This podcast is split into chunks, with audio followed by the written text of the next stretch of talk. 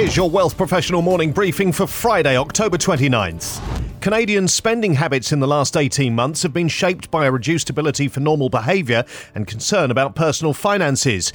But even as the economy rebounds, most people are taking a cautious approach to spending, according to a new survey from Scotiabank. Almost two thirds of respondents said they do not plan to return to their pre pandemic spending habits. More than half are planning to cut back on their spending in the months ahead. The cost of living and how that affects their finances is playing on the minds of most Canadians. And among the 42% who say they're worried about their personal finances, 84% say the anxiety is the same or higher than at the start of the pandemic. More than half of respondents said that with greater opportunities to spend as life moves closer to normal, they expect their ability to save will decrease.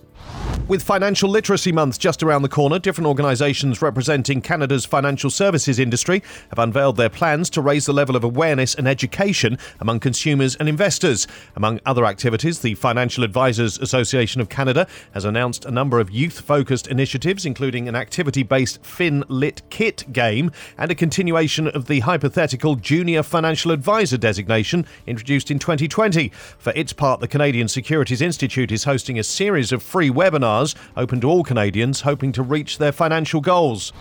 Apple and Amazon shares are set to shed more than 180 billion US dollars in combined market value after the tech giants served notice of a difficult holiday season and reported disappointing earnings. Apple fell as much as 3.8% in US pre-market trading Friday after Chief Executive Officer Tim Cook said supply constraints were affecting most of its products. Amazon dropped nearly 5% after warning that high costs could wipe out any profit in its most important quarter of the year. Still, most analysts are backing their buy calls, saying the issues are transitory.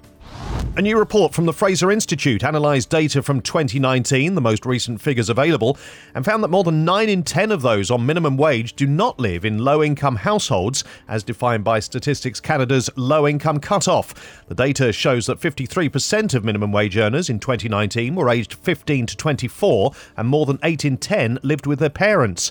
Little more than 2% of minimum wage earners were single parents with young children. Ninepoint Partners will soon be able to provide eligible clients and institutional investors access to a strategy from a global leader in alternative investing. Under an agreement with LGT Capital Partners, Ninepoint will distribute the LGT Multi Alternative Sub Fund on an exclusive basis in Canada.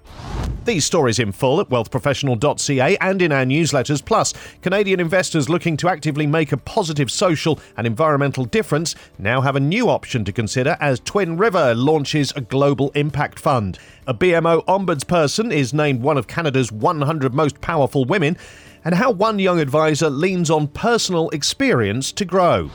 For Wealth Professional Canada, I'm Steve Randall.